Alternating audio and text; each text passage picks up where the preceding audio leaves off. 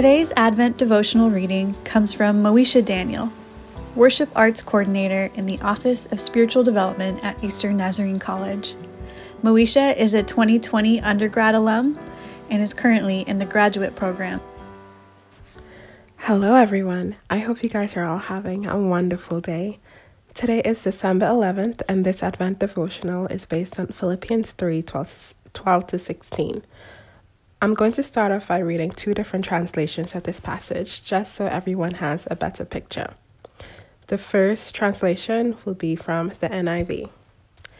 Not that I have already obtained all this or have already arrived at my goal, but I press on to take hold of that for which Christ Jesus had took hold of me.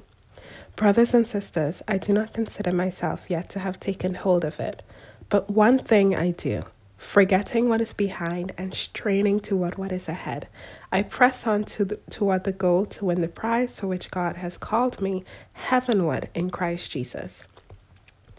All of us, then, who are mature, should take such a view of things.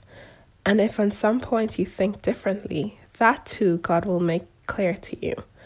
Only let us live up to what we have already attained. The second reading is from the message. Philippians 3 12 to 16. I'm not saying that I have this all together, that I have it made, but I am well on my way reaching out for Christ, who has so wondrously reached out for me. Friends, don't get me wrong, by no means do I count myself an expert in all this, but I've got my eye on the goal, where God is beckoning us onward to Jesus. I'm off and running, and I'm not turning back. So let's keep focused on that goal, those of us who want everything God has for us. If any of you have something else in mind, something less than total commitment, God will clear your blurred vision. You'll see it yet. Now that we're on the right track, let's stay on it. So, the questions that I just want you to reflect on that came out of this passage are what is God's purpose for your life? What passions, what passions has He placed on your heart? What goals are you pressing towards every day? Do your goals line up with God's mission to love and mirror His heart?